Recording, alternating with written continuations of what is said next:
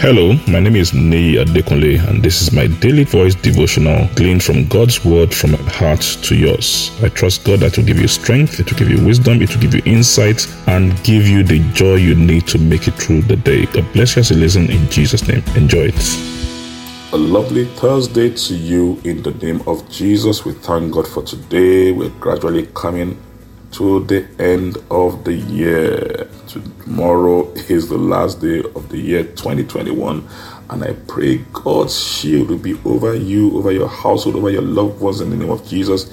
You will not go out empty, you go out rejoicing and victoriously in the name of Jesus. We are talking about memorial practices, and we're looking at those things we can practice that can mark our mind Make us remember the things God has done so that that's faith will rise in our heart, expectation will be in our heart, and we can reach out and see the reality of the things God has spoken and wants to manifest in our lives. All right, let's read again in Exodus chapter 17, verse 13 to 16. Exodus 17, 13 to 16 in the New Living Translation. As a result of as a result, Joshua overwhelmed the army of Amalek in battle after the victory, the Lord instructed Moses, write this down on a scroll as a permanent reminder and read it aloud to Joshua. I will erase the memory of Amalek from under heaven. Moses built an altar there and named it Yahweh Nissi, which means the Lord is my banner. He said, They have raised, raised their fist against the Lord's throne uh, so now the Lord will be at war with Amalek generation after generation. So, like we said yesterday, the background story was that the children of Israel coming out of Egypt, they're moving to the promised land. Amalek, for no reason, rose up against them. God gave Israel victory, and He said, Listen, you know what? For what the people did, He said they didn't just rise up against Israel, He said they rose their fist against the throne of God. He said, I'm going to wipe out the memory of Amalek from under the heaven.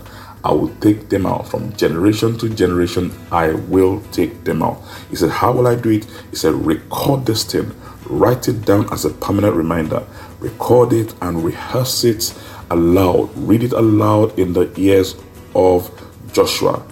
That way, um, it's going to enter his mind, it's going to enter his spirit, and I will erase completely the memory of this from the earth. And it's interesting that Joshua died, they didn't kill out all the Amalekites.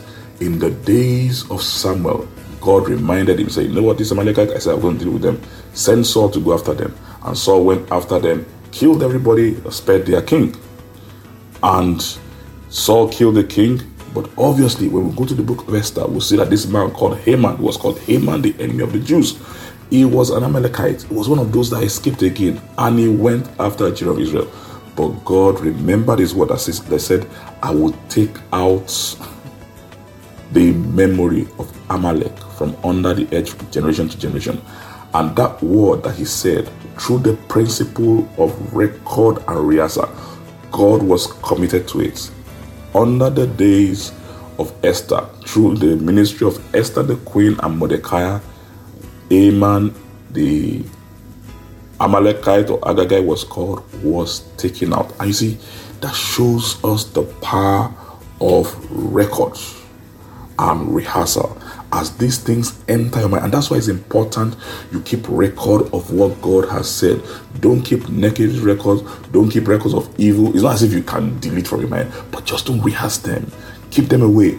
Rehearse only what God has said about you, the victory God has given you. And guess what? That's how God gives you victory. That's how He wipes out the knowledge of the enemy. It might look as if it's not happening one day, but guess what? In the generations of the earth that came, God kept His word, took out completely the knowledge of Amalek. There is no nation, there are no group of people called Amalekites today. Why? God took them out. And guess what? Israel is still there today. I pray in the name of Jesus, the same hand of God that was upon the nation of Israel that saw the end of their enemy will be upon you, will be upon your life, upon your family.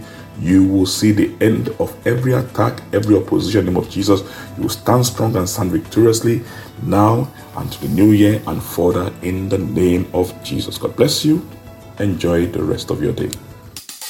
I'm sure the word you heard today has been a blessing to you.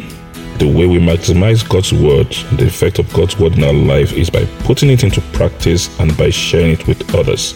Please ensure you put this into practice and please share it with others.